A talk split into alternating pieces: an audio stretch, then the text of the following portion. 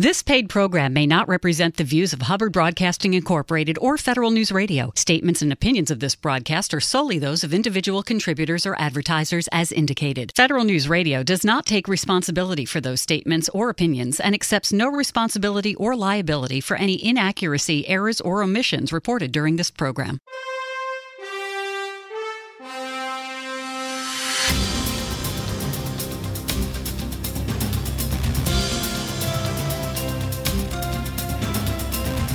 Welcome to the Business of Government Hour, a conversation about management with a government executive who is changing the way government does business.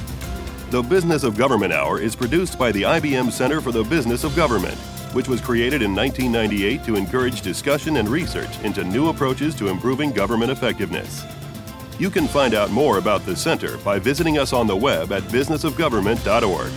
And now, the Business of Government Hour. Welcome to the Business of Government Hour. I'm Michael Keegan, your host and managing editor of the Business of Government magazine. Government agencies need help. With tightening budgets, agency leaders must make difficult resource decisions that go to the heart of mission effectiveness. For 20 years, the U.S. Department of Health and Human Services Program Support Center, PSC, has sought to provide value added services that support federal agencies' business operations so these agencies can focus on their core missions. Initially, PSC was established to reduce HHS's annual spending and to increase the quality of its administrative services. Today, PSC offers over 40 services to HHS and other federal agencies, providing the essential functions needed to keep government agencies operating. What are the benefits of adopting a shared services model? How does PSC manage the business of government? And what is PSC doing to differentiate its products and services? We will explore these questions and so much more with our very special guest, Paul Bartley, Deputy Assistant Secretary for Program Support at the U.S. Department of Health and Human Services and Director of its Program Support Center. Paul, welcome back to the show. It's great to have you. Great to be here. What is the mission of the U.S. Department of Health and Human Services Program Support Center, PSC, and why was it established and how has it evolved to date? The mission of the Program Support Center is to provide a full range of shared services to the U.S. Department of Health and Human Services and other U.S. federal agencies, enabling them to better focus on their core missions. So, really, our mission is to help others fulfill their missions. And the administrative burden uh, are the things that we concentrate on. We want our customers to concentrate on curing cancer or keeping food safe or helping the environment, whatever the mission of the agency is, our job, we feel, is to take away the distractions, take away those things that can be done centrally, that can be done more efficiently, more uh, in a quality way. So, operationally, how is the Program Support Center organized? The mix and size of its product and services portfolio, uh, what's your overall budget, number of folks that work with you, and how do you fund your operations? The Program Support Center has about an $800 million budget, about 3,000 folks involved, uh, about 600 federal employees, 2,400 contractors. We've been around for about 20 years now. Started in 1995 under HHS Secretary Donna Shalala if you remember back in, in the 90s, we had the Reinventing Government initiative. This was part of that. PSC was stood up as a non appropriated entity.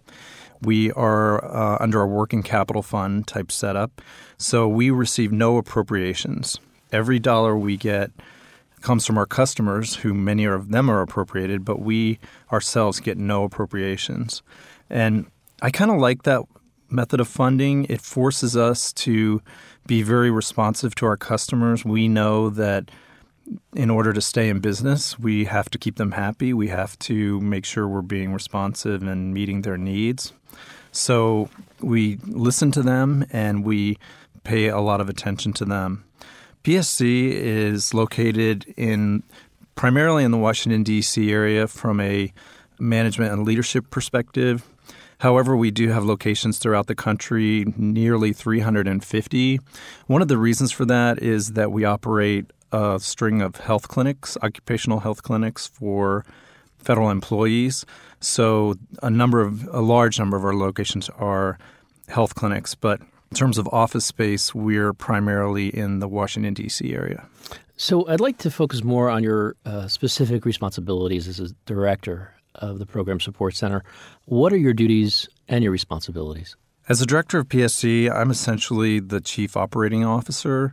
I've got five SES level executives who run PSC's five lines of business or portfolios, as we call them.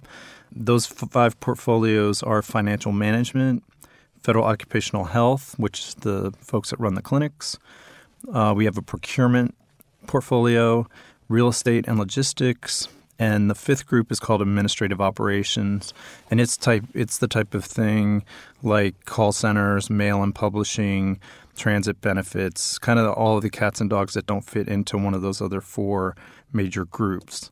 And my job is to create a vision and make sure that everybody in the organization is focused on what I said earlier, which is meeting the needs of our customers. So I, I'm kind of the cheerleader in chief. I've got a lot of great folks who keep the trains running and deliver to customers. I, I see my role more as kind of providing support, explaining what we do to the higher ups, making sure we're connected in with the HHS mission, and and essentially managing uh, through my operators. Yeah, uh, before I get into the challenges, actually, you just raised something I wanted to get a clarification on. How much of your portfolio, if you would, comes from HHS? Percentage wise? About 40% of our business is HHS, and that's a little bit misleading. The way we express our revenue is a little bit distorted in, in the contracting area. A lot of our revenue comes from acquisition work. And in, in the case of contracts that we let for customers outside of HHS, we count that in our revenue as the entire value of the contract. So if you if you account for that factor or take that factor out, it's more like 90% of our work is HHS, but the numbers get skewed if you look purely at, an, at us in an accounting sense. So I always like to make that clear. The dollars uh, are about 60% outside and 40% inside HHS, but the actual work folks doing uh, activity is is a lot more slanted towards HHS. It's a good distinction. I just wanted to check that. So, uh, uh, switching gears a bit, um, what are your top uh, management challenges that you face, and how have you sought to address them? Well, as a shared service provider, we're constantly trying to convince uh, people who aren't using us to come to us and use our services. We believe that in most cases we offer a better product than uh, agencies can provide to themselves on their own. And I'll give you an example there. We operate a string of 300 occupational health clinics around the country. They are in various uh, multi tenant and some single tenant federal buildings. We think we've got that down. We've been doing that activity for a very long time. We've got experts who keep an eye on it. We can stand up a clinic quickly um, if needed. We know how to staff it. We know uh, how much you should be paying for it. If an agency comes along and tries to do that on their own, either through a contract or hiring their own employees, they're probably not going to have all the lessons learned that we have. So, so one of my challenges is really just getting people to consider using us. And sometimes in the health area, it's pretty obvious we're part of HHS. You know, seems like we probably ought to know something about health. In some of these other areas, transit benefits is one. We have a fantastic product. Most people don't think of HHS when they think transit benefits. So we have to figure out how to reach them with our message. The other challenges I have are really just making sure that we're providing great service at a good price. Nobody's going to want to use us if they think they can do it, uh, perform these activities on their own cheaper or better. So uh, we actually have to deliver that. It's great to talk about it, but to actually show customers that we have the experts in house, we can do this in a good way. That's something we think about every single day. The cost is a factor. I found in my nine years here that honestly, uh, folks are a lot more interested in the quality. Um, if they can get better quality, they're going to go elsewhere. So that's something we really keep an eye on. Um, I'd also like to understand your leadership style and some of the key principles that continue to inform the way you lead. Would you outline some of those principles for us, maybe perhaps illustrate their use? Yes, the one of the things that I learned when I was at the Voice of America is that you really have to have a vision and you need to articulate that vision if you want people to follow you, if you want them to uh, get to a, a, certain place. One of my favorite quotes is from Alice in Wonderland. It, and the quote is, "If you don't know where you're going, any path will take you there." and and it sounds really obvious, but I think a lot of times when folks come into a new job, they sometimes they just keep the trains running, or they've their boss sort of has an idea of some tasks that they have to do, but they don't really take a, a look at the big picture. And my advice to those in leadership would be figure out where you're going and make sure to communicate that to people. Uh, and you can't communicate it once, you've got to do it over and over and over. And that kind of goes into my second leadership style or, or principle, and that is you really need to inspire staff. It's it's very important to know where you're going, but it's it's even better to be the cheerleader, to be the champion, and get people excited about your idea. And and kind of hand in hand with that is developing your people. One of the programs that we have at the PSC is a rotational program for our GS15 service directors. And every two years, they change jobs. They move from one part of the organization to another. So perhaps uh, somebody in the accounting area would move over to health, or health to mail and publishing, mail and publishing to grant payments. The, we literally pick them up and transport them to another world. Of course, they're utilizing the same skills that they used in the other uh, area of PSC, whether it's managing or leading or budgeting, all these things you have to do as a as a great supervisor and manager. But we change the subject matter on them, and it's a great way to develop them. But it's also a great way to sh- share best practices across the organization.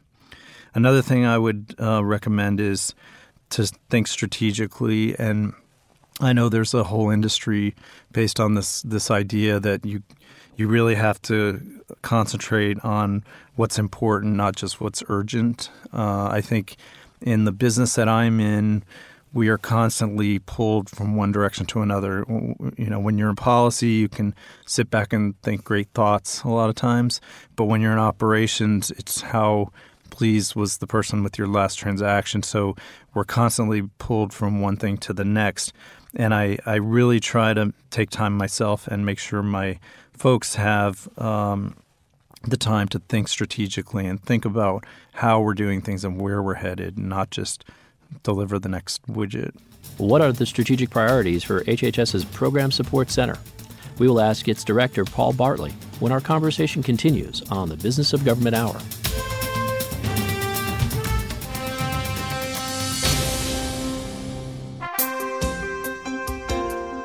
Latest edition of the Business of Government magazine delves into a diverse set of topics and public management issues facing us today. Hi, I'm Michael Keegan, the editor of the Business of Government magazine, and with each edition I present the leadership stories of a select group of public servants and complement their frontline experience with practical insights from thought leaders, merging real world experience with practical scholarship. Check out the latest edition of the Business of Government magazine and find out. Download or order a free copy at businessofgovernment.org. What is the What Works Clearinghouse? How does the National Center for Education Evaluation and Regional Assistance within the U.S. Department of Education ensure the widespread dissemination of its research findings? Join host Michael Keegan as he explores these questions and much more with Joy Lesnick, Acting Commissioner, NCEE within the U.S. Department of Education. Tune in Mondays at 11 a.m. for the Business of Government Hour on Federal News Radio, 1500 a.m.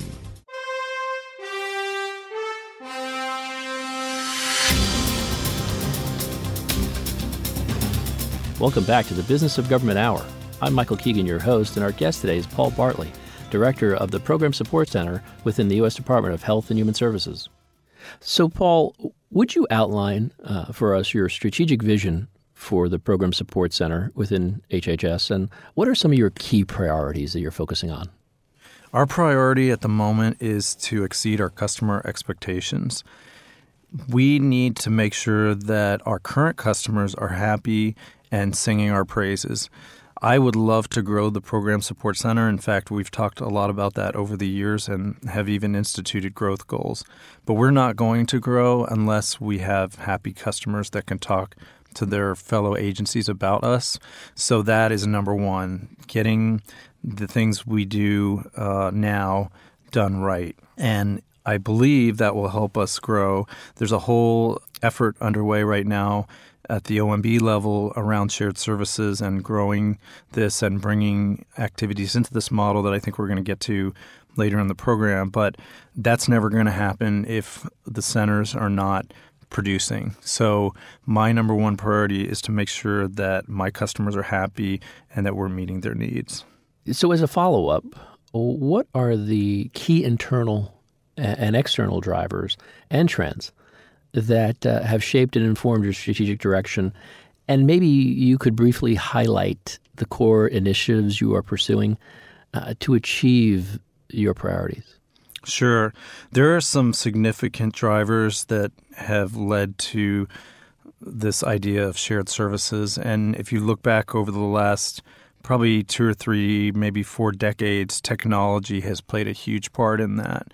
I like to talk about payroll because number one, it's one of the activities that the government has successfully put into the shared services model, but it's also something that most people understand pretty well, right? You get a paycheck somebody has to compute it and make sure the money ends up in your bank account. Fairly straightforward.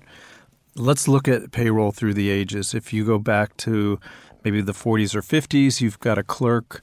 Perhaps they're using pen and paper, perhaps something a little more sophisticated, but there's really not a lot of leverage around that activity. You've got to have a staff that can perform this activity.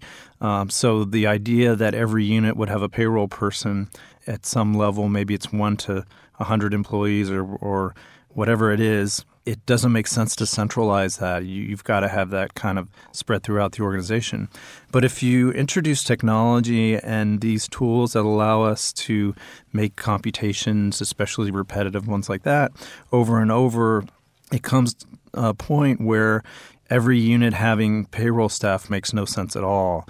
Uh, and this is just one area of, of administrative operations. If you look across the gamut, uh, financial transactions, accounting, a number of, of other uh, activities that organizations just have to do, whether they're government or private sector, or big, small. Technology is really driving the ability to centralize. And shared services is the answer to, I think, a little bit of, of too much of the balance going to centralization. And and what I mean by that is shared services is supposed to be at least listening to your customers and making sure you're meeting their needs. It's not a power grab by the center or or by headquarters to take activities and dictate them to the users. And this is something that we keep in mind every day at the Program Support Center. It's great that we're we're able to bring in these activities. It's great that we're growing, but we must remember every day that if we're not keeping our customers happy and meeting their needs, then we're failing. And that's uh, whether it's payroll or something even more complicated than that. Um, if you don't get it right, you're it's going to get taken away from you. So, actually, you know, shared services is a concept. I, would like to dig a little deeper there. Could you define that concept for us? What exactly is a shared services model, and explain the purpose of adopting such a model within the federal space. Well, as I mentioned, the idea of shared services is really not new. Um, it's a lot more widespread in a lot of other organizations, especially in the private sector. If you look at the top, you know, Fortune 100, Fortune 500, you'll notice that virtually all of them have this model in play. And a lot of universities and public sector organizations are starting to adopt it too. So um, I think the government is a little bit late to the game. Uh, we're catching up fairly fast. I define shared service shared services as a high value, low cost delivery model for the effective and efficient delivery of back office support services. I mentioned centralization earlier. I think that's an ingredient, but it's by no means uh, sufficient to describe this uh, model. It's way more than centralization. Uh, in fact, if it's done right, you allow for at least a little bit of customization at the edges so that your customers are getting what they need. You've been in the role leading uh, in some leadership form or another with uh, the Program Support Center, a shared services uh, organization. I'd like your perspective on this. How has shared services evolved in the federal government over the past, say, two decades? And how are they how are they related to or different from other types of business models folks might be familiar with working capital funds, franchise funds, and lines of business like the HR, HR line of business or something like that. Could you give us a sense? I see all of the things you just mentioned the working capital funds, the franchise funds, lines of business as precursors to full shared services. And by the way, the really cool term, if you, you know, are up on this stuff is global business services, and the and so that's the next wave, the next phase of this, which we can talk about later. But many companies. Uh, don't even like the term shared services anymore because that's so passe. And there's a, a little bit of marketing going on here, but there's also a kernel of, of truth that we can talk about that later. But but this is truly a journey, and I think that if you look at the administrations throughout the decades. Uh, I mentioned we were started under the Clinton administration. There are other groups that go further back than that. Uh, I know uh, I've talked to some folks in government who mentioned initiatives in the Reagan administration to centralize, to more, make things more efficient. So the the working capital funds from ages ago, the franchise fund funds from the last 15 years or so, and the line of business uh, concept that was a Bush administration artifact were all efforts in the same direction, I would argue. And I would also argue that regardless of who our next president is, I think that we will see this effort continue in some form or another. If I know anything about the way this works, we'll have a new name and some kind of cool, you know, way of describing it, but it will be the same idea. And the idea is that government performs the same function over and over and over in slightly different ways, and it's very inefficient. And we've got to find a way to consolidate many of these activities and yet meet the missions of all the agencies that we're trying to serve.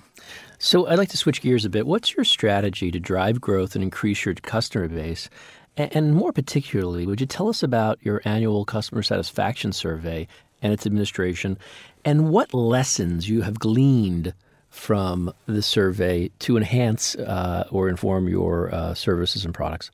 Well, I've mentioned several times that customer satisfaction is paramount to us.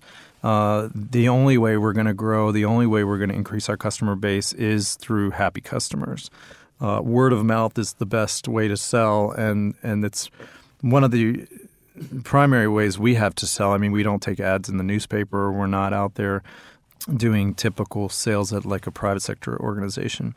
The annual customer satisfaction survey is one way that we know what our customers are thinking. It, it's an annual uh, event, and it drills down into all 44 of our activities. The Program Support Center offers 44 different distinct activities. We put together lists of our customers in each of the areas and we talk to them. We send them a, a survey and try to find out how are we doing? What could we do uh, to make things better? And one of the things that we've learned is kind of interesting over the years we've uh, refined this. There's really two two distinct sets of customers when you're in an environment like we are. And we call one group the users and one group the buyers. So if you think about our occupational health clinics around the country, if you are talking about an employee walking through the doors, getting a flu shot, getting their blood pressure taken, whatever it might be, that's a user. We really need to make sure they're happy that we didn't stick the needle in too far or or you know make them feel uncomfortable or whatever it might be. So it's important to measure that aspect. How do they feel? But even more important is the buyer of the service. Somewhere in the agencies that we support, a decision was made to use us as the clinic provider. And that may be an administrative officer, it may be somebody in HR, it may be somebody at headquarters. It really varies quite a bit across the landscape, but it's a different role than the user. This person actually may never walk into a clinic. Their use of the clinic may be uh, different. They want to know statistics. They want to know how many employees are using it, how many of them got flu shots. It's it's more of a reporting interest. Sure, I hope they go in and, and feel good about what we do on an individual basis, but they're really at the enterprise level or the product level. So we measured their satisfaction as well. So there's a survey that goes to them, uh, different questions. We don't we don't ask, you know, how did you feel walking in a clinic? We would ask about something they would care about. How is our billing? Uh, are we doing things timely? Are we answering questions? Are we reacting to your needs? So just having that sophistication to know that there's two different audiences uh, is something that we've had to learn. Uh, when we started out with this survey, I remember we used to send it to everybody, same survey to everybody, whether they were signed an agreement or actually were a user. And I think some people struggled with how to answer the question. So, so we've split it now and made it two different uh, surveys, but it's helped us a lot. So you kind of hinted at that earlier on, but I'd like to get a sense of uh, the composition of your customer base.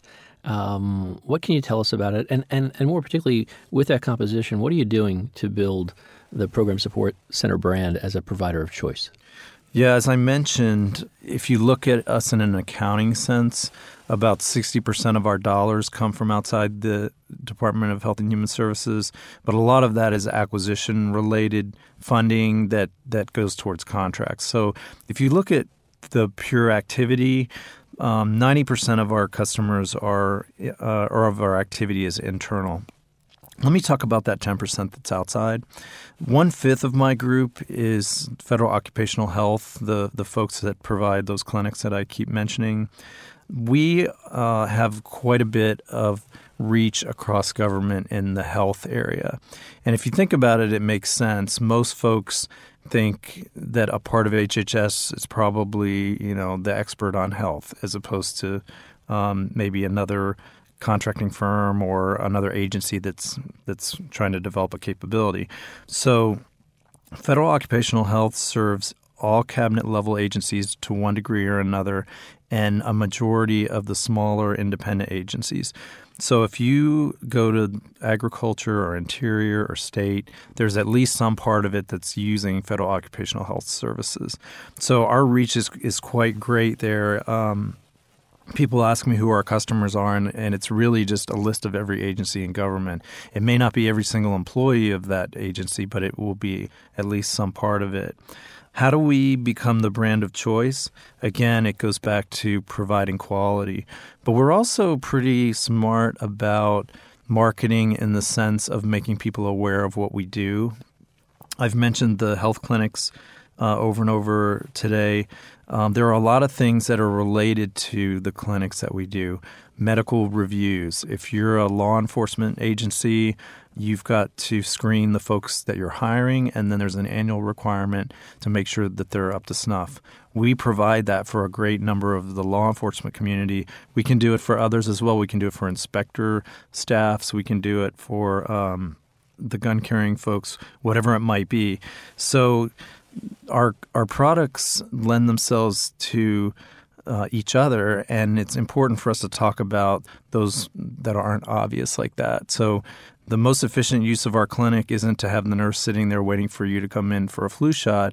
It's to do that and also have hearing tests done there and eye tests and maybe accommodation work. So we're trying to fill up the time of the folks and, and the space. We're, we're really trying to pack in as much service as we can to each location. I, I know I talked to you the last time you joined me about the uh, Smart Save, Manage, and Assess Our Resources Together program that you folks have been pursuing. Do you have any updates there? What's going on? Could you tell us a little bit more about it? Uh, anything new? Well, uh, what I can tell you is that this has been one of the most successful efforts in my tenure here. This effort came out of the big budget issues that came about uh, in 2011 when the economy tanked. Um, we saw that as a warning sign that our customers would not be willing to pay the prices that we had been charging. Uh, so we proactively uh, took a look at our budgets and cut them almost. Uh, 9% from one year to the next. It was 11 million in savings one year and 32 million the next. It was a, a huge cut. But the most important thing behind that was the methodology that we used and the fact that we continue to use it even today. So every year we take a look at our budget from the ground up. We look at the activity that we plan to perform and we build staffing models and other resource models based on what we know we're going to have to do. Uh, we look at our contracts, we look at the way we run our processes, we look at other business efficiencies, um, economies of scale. How can we get more customers in here to utilize an expensive system so that the cost goes down for everybody else?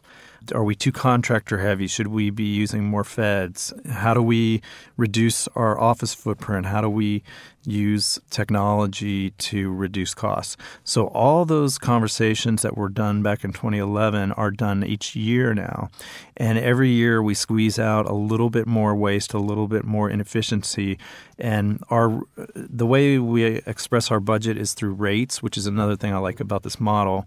You can look from one year to the next how much it costs to perform these activities. And and my favorite example here is a travel voucher. We run the travel system for Health and Human Services. Anybody that travels in the department uses our system, and I this isn't the exact number, but let's just say it's fifteen dollars per transaction.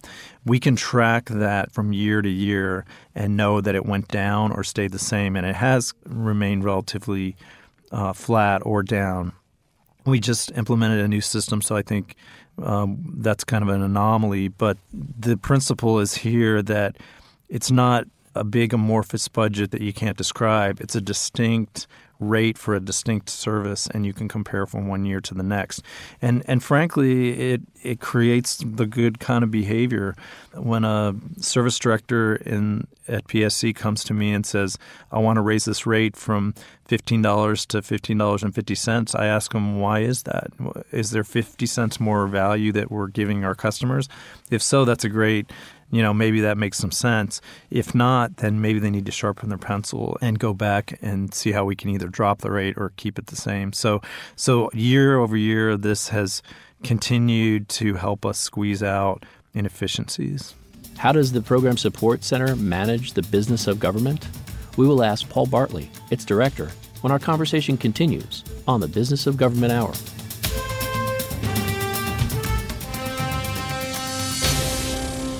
What is the What Works Clearinghouse? How does the National Center for Education Evaluation and Regional Assistance within the U.S. Department of Education ensure the widespread dissemination of its research findings? Join host Michael Keegan as he explores these questions and much more with Joy Lesnick, Acting Commissioner, NCEE within the U.S. Department of Education. Tune in Mondays at 11 a.m. for the Business of Government Hour on Federal News Radio, 1500 a.m.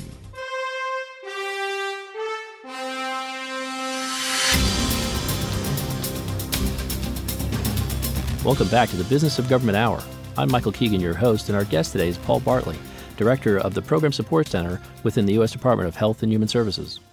So, Paul, you've mentioned a couple of times uh, the significance of acquisition in your portfolio.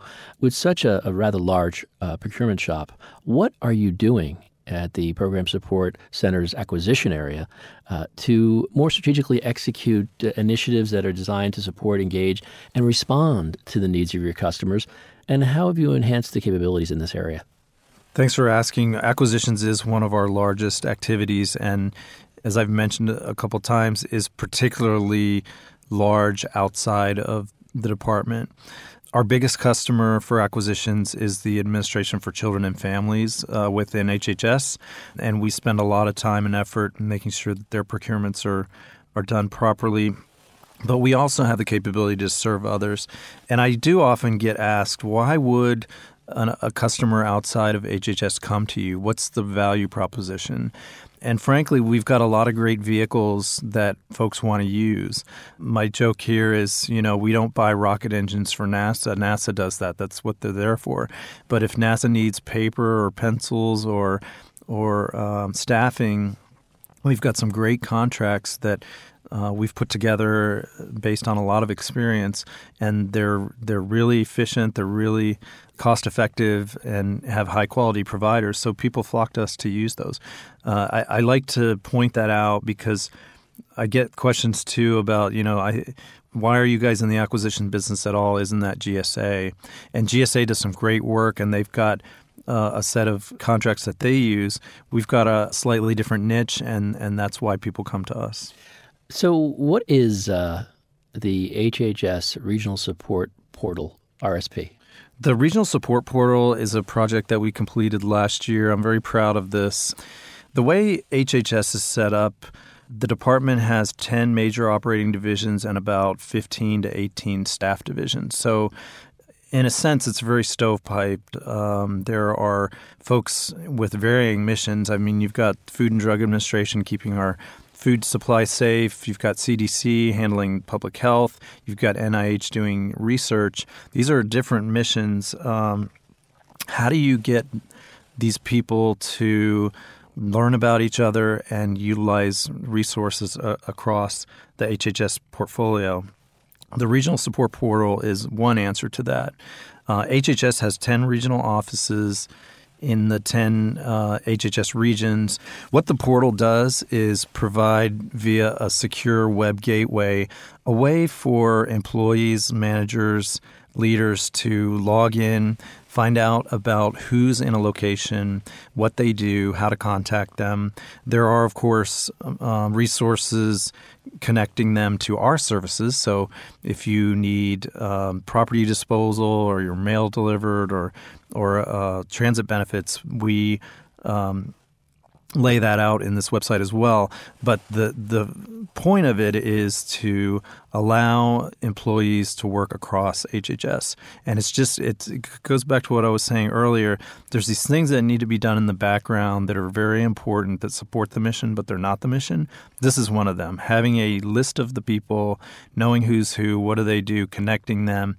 I don't want NIH scientists spending any time doing that. We take care of that so that they can refer to it. They're on the list, of course, but those those back office administrative type things, that's what here that's what we're here to do. So, um, how are you doing what you do uh, in a more uh, sustainable and uh, perhaps green way? Could you tell us about your efforts to uh, add value to your services through sustainable practices? There's a number of ways we do this. Um, I'll, I'll mention two. the The first one is our printing and publishing group. Um, we are a leader in this area in terms of showing people how to how to reduce their paper. But when they do need to have paper, we have um, sustainable practices in terms of the types of ink we use, the recycled paper. Um, so even when we're using resources uh, in a in a hard copy format, it's it's in a sustainable way. The other way that PSC helps with sustainability is the real estate area. HHS has 53 million square feet of space. Um, my group has oversight over that. So, NIH, FDA, CDC, these other large uh, operating divisions operate their space, but we oversee it from an oversight perspective and help them um, coordinate ideas in terms of sustainability. How do we reduce the footprint? We we work with GSA on plans to do that across the department. So, how are you, as a director of the Program Support Center, leveraging uh, innovative branding and marketing techniques uh, to promote the benefits and competencies of your organization? One way is through our website. We offer um, 44 different services across the areas that I mentioned real estate, procurement, finance, health, uh, things like travel, call centers. All of those activities are listed on our on our website. And by the way, the the cost of those are also listed. I mentioned earlier about the prices and the way we budget.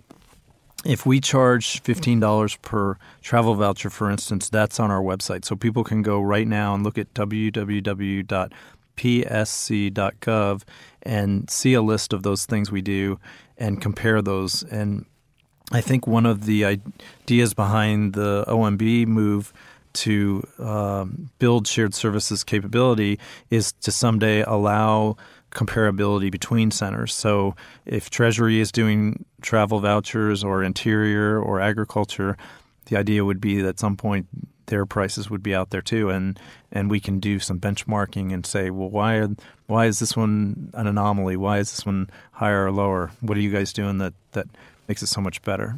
So I want to put together I, I two questions that I was sort of thinking about, and one is perhaps you can outline for us some of your newer products and services, and and, and what opportunities are on your radar. One of the areas that I think has a lot of promise is in room management and this kind of goes back to the idea of partnering with GSA. Right now, if you're a GSA employee, you can reserve a room in a building anywhere in the GSA system. So if you're a Washington, D.C. based employee and you're flying out to San Francisco next week, you can go on their online system, choose a room to, to use this touchdown space, and reserve it my idea is to open that up to the rest of government and specifically at HHS right now. I mean, obviously, we've got to bite off what we can chew. We have started piloting this uh, in the Washington, D.C. area in some of the HHS owned space or, or lease space. The idea being that regardless of what operating division you come from, you can look at the inventory of rooms and start to reserve them. And this really helps with filling space that's sitting empty.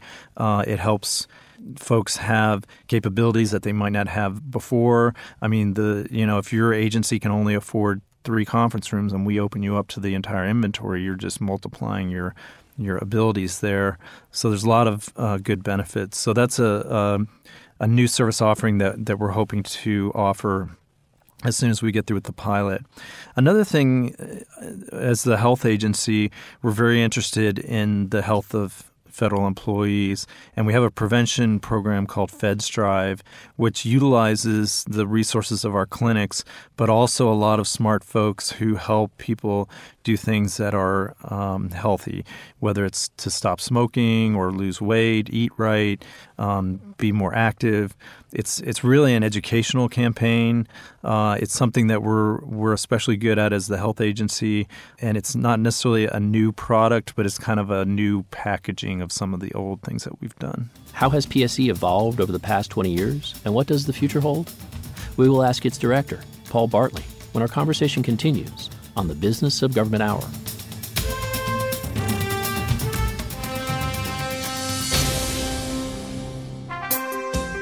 From forging a unity of effort in Homeland Security, to strategizing today how to field the U.S. Army of tomorrow, to pursuing affordable housing, eliminating fraud, waste, and abuse in healthcare, and securing cyberspace. The latest edition of the Business of Government magazine delves into a diverse set of topics and public management issues facing us today. Hi, I'm Michael Keegan, the editor of the Business of Government magazine.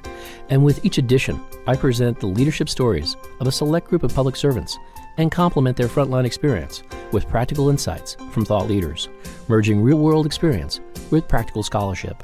The purpose is not to offer a definitive solution to many of the management challenges facing government executives, but to provide a resource from which to draw practical, actionable recommendations on how best to confront these issues.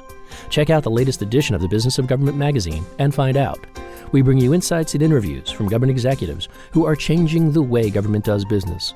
Download or order a free copy at businessofgovernment.org.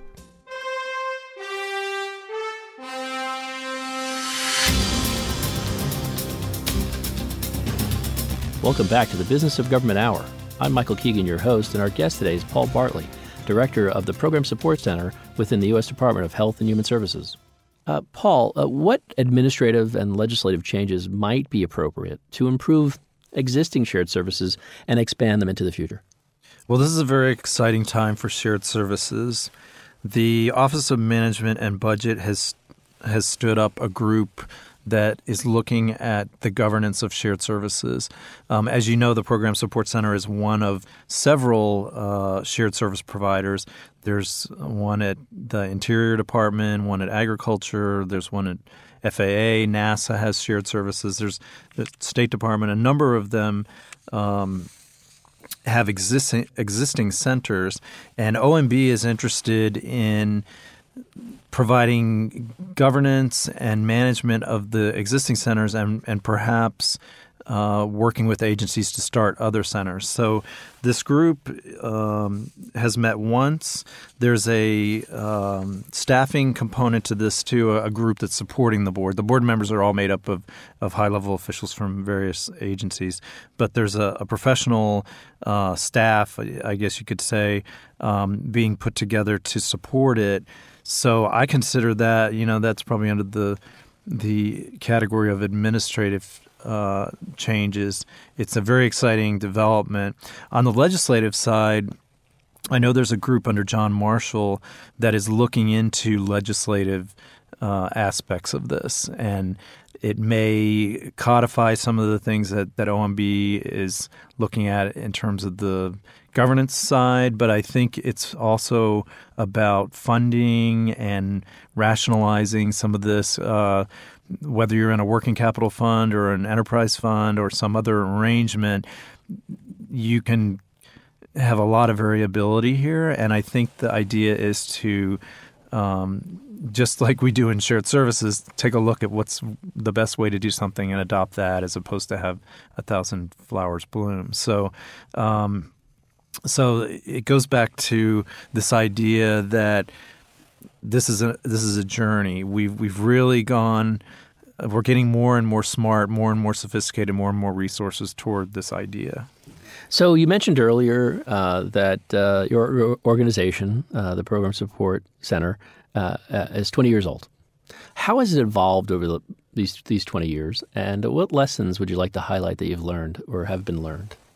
Well, the way the PSC was created was they took functions that were in existence and and cobbled them together. So so I, I want to be clear about that. This wasn't like NASA, where they created a completely new organization and staffed it pretty much from the ground up. It's a if you can do it that way, it's a little bit of different uh, environment. Um, not that I regret how we did it at HHS, but um, it's a different challenge. So so NASA. Um, their center is in Mississippi, and they didn't have uh, any uh, staff or infrastructure there. So they flew, you know, they moved people in and then they grew it up. A lot of their staff is contractors.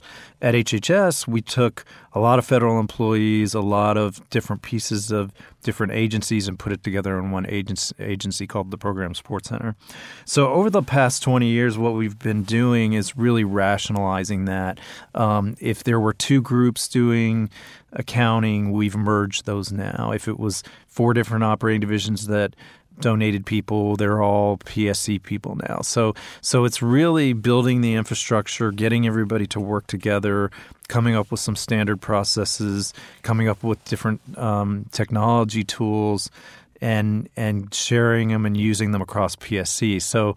Um, even when I arrived uh, eight or nine years ago, you could really tell the legacy parts of PSC. The and federal occupational health is a good example here. Um, not a lot of connections with the rest of PSC, not a lot of the same tools. We are all on the same budgeting tool now.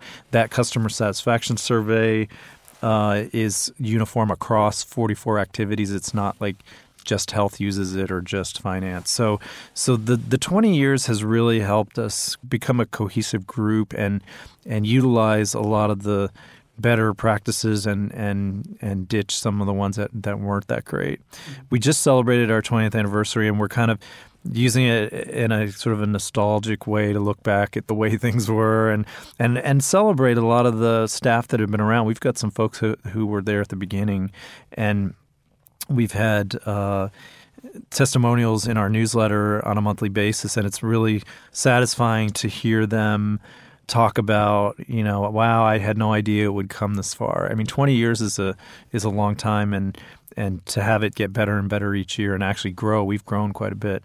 Um, is very satisfying to me. So I, I, I asked my guests uh, about the use of collaboration and partnerships to achieve uh, mission results. How are you leveraging partnerships and collaborations to improve operations, achieve program outcomes, and execute on your mission? I, I think leveraging partnerships and collaboration are key to my success, and this is something uh, that I, you know, if you asked me what makes you successful, what what helps you the most, it's finding out what other people are doing and and frankly using their ideas. Um, I, I don't think I'm the smartest guy in the room.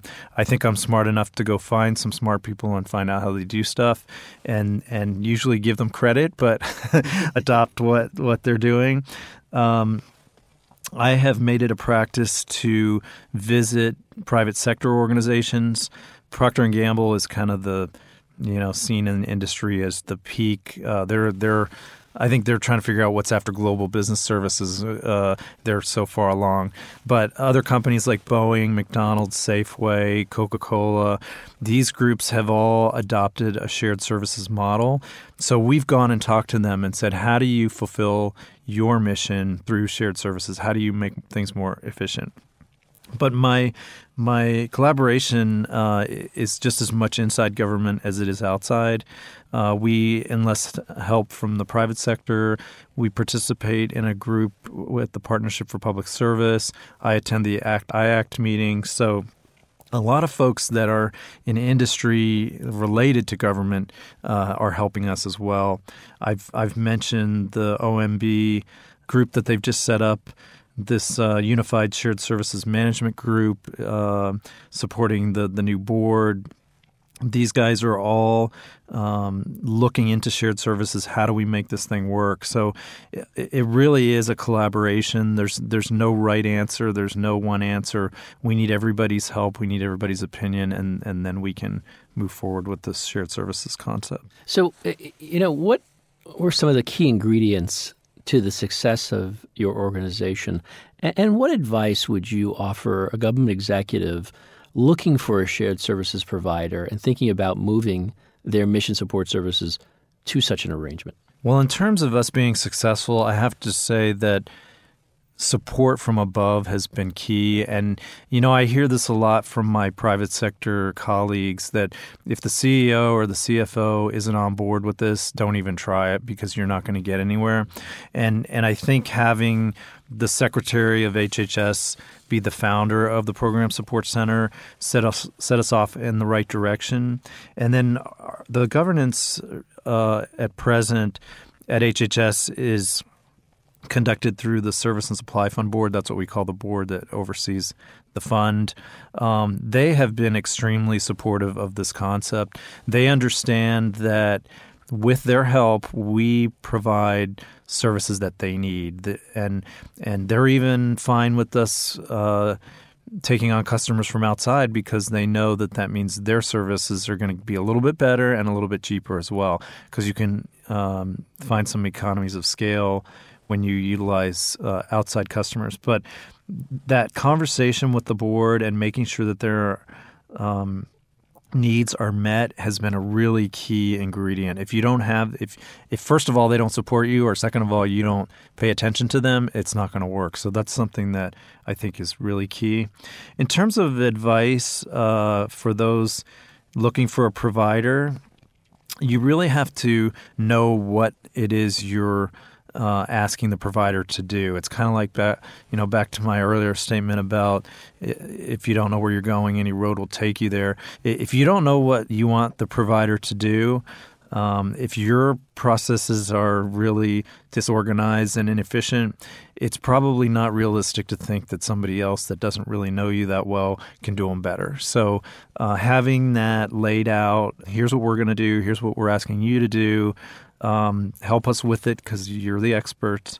Um, but but talk to your provider, talk to your potential provider. One of the things that it appears uh, will be part of this future is competition. Um, right now, uh, in the payroll example, there are five or um, four different payroll providers. um, and to a certain extent, they compete. They offer slightly different services. It's a different system, uh, and I think that's a good thing. Um, if if for no other reason, uh, if your service isn't that great, you can point to the competition and embarrass your current provider. So, um, so I think that's uh, those are some thoughts. So, Paul, you're you're, you're known as a smart, young, and energetic leader. Uh, what's your plans for PSC, uh, the Program Support Center, in the years to come? Well, I appreciate you thinking I'm smart, young, and energetic. um, I I continue to think that PSC is one of the best places to work in government. I wish we had our own survey uh, from the Partnership for Public Service, but uh, we're looking for people who are excited about saving the government money.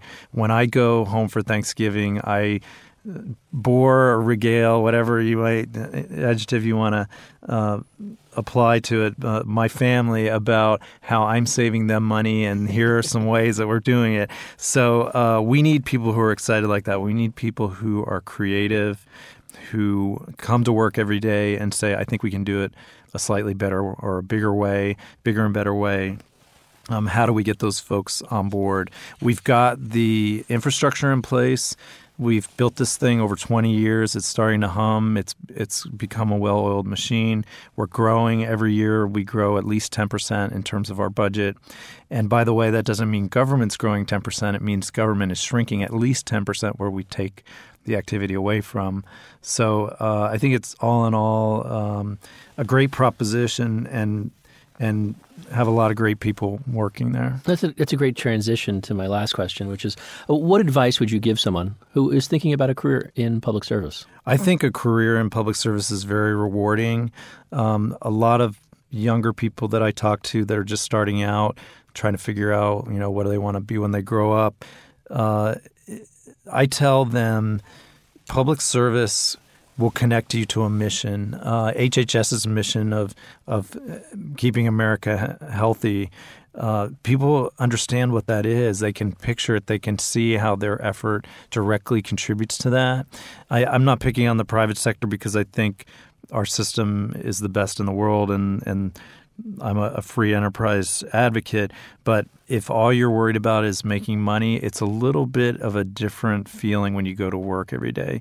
Um, knowing that you're helping children be safe, or the environment get better, or or you're defending the country, whatever uh, your public service um, activity might be, there's a certain pride in that, and and maybe the pay isn't as great as it could be somewhere else, but um, it, it really makes you uh, excited about coming to work when you can see progress and, and really help people. Great. Paul, I want to thank you for coming back in. It was a pleasure having you again. But, but more importantly, I want to thank you for your dedicated service to the country. I would encourage anyone interested in shared services or, in particular, utilizing shared services to www.psc.gov, that's psc.gov, for a list of activities that the Program Support Center offers, uh, along with our pricing and contacts there for uh, people to reach out to who can uh, explain our offerings to them.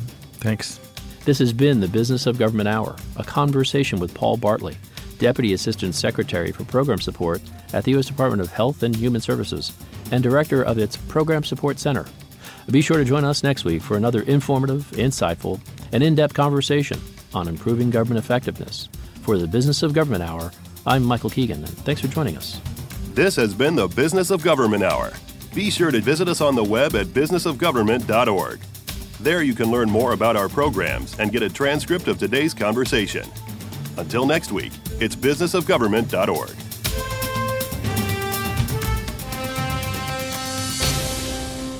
What is the What Works Clearinghouse? How does the National Center for Education Evaluation and Regional Assistance within the U.S. Department of Education ensure the widespread dissemination of its research findings? Join host Michael Keegan as he explores these questions and much more with Joy Lesnick, Acting Commissioner, NCEE within the U.S. Department of Education. Tune in Mondays at 11 a.m. for the Business of Government Hour on Federal News Radio, 1500 a.m.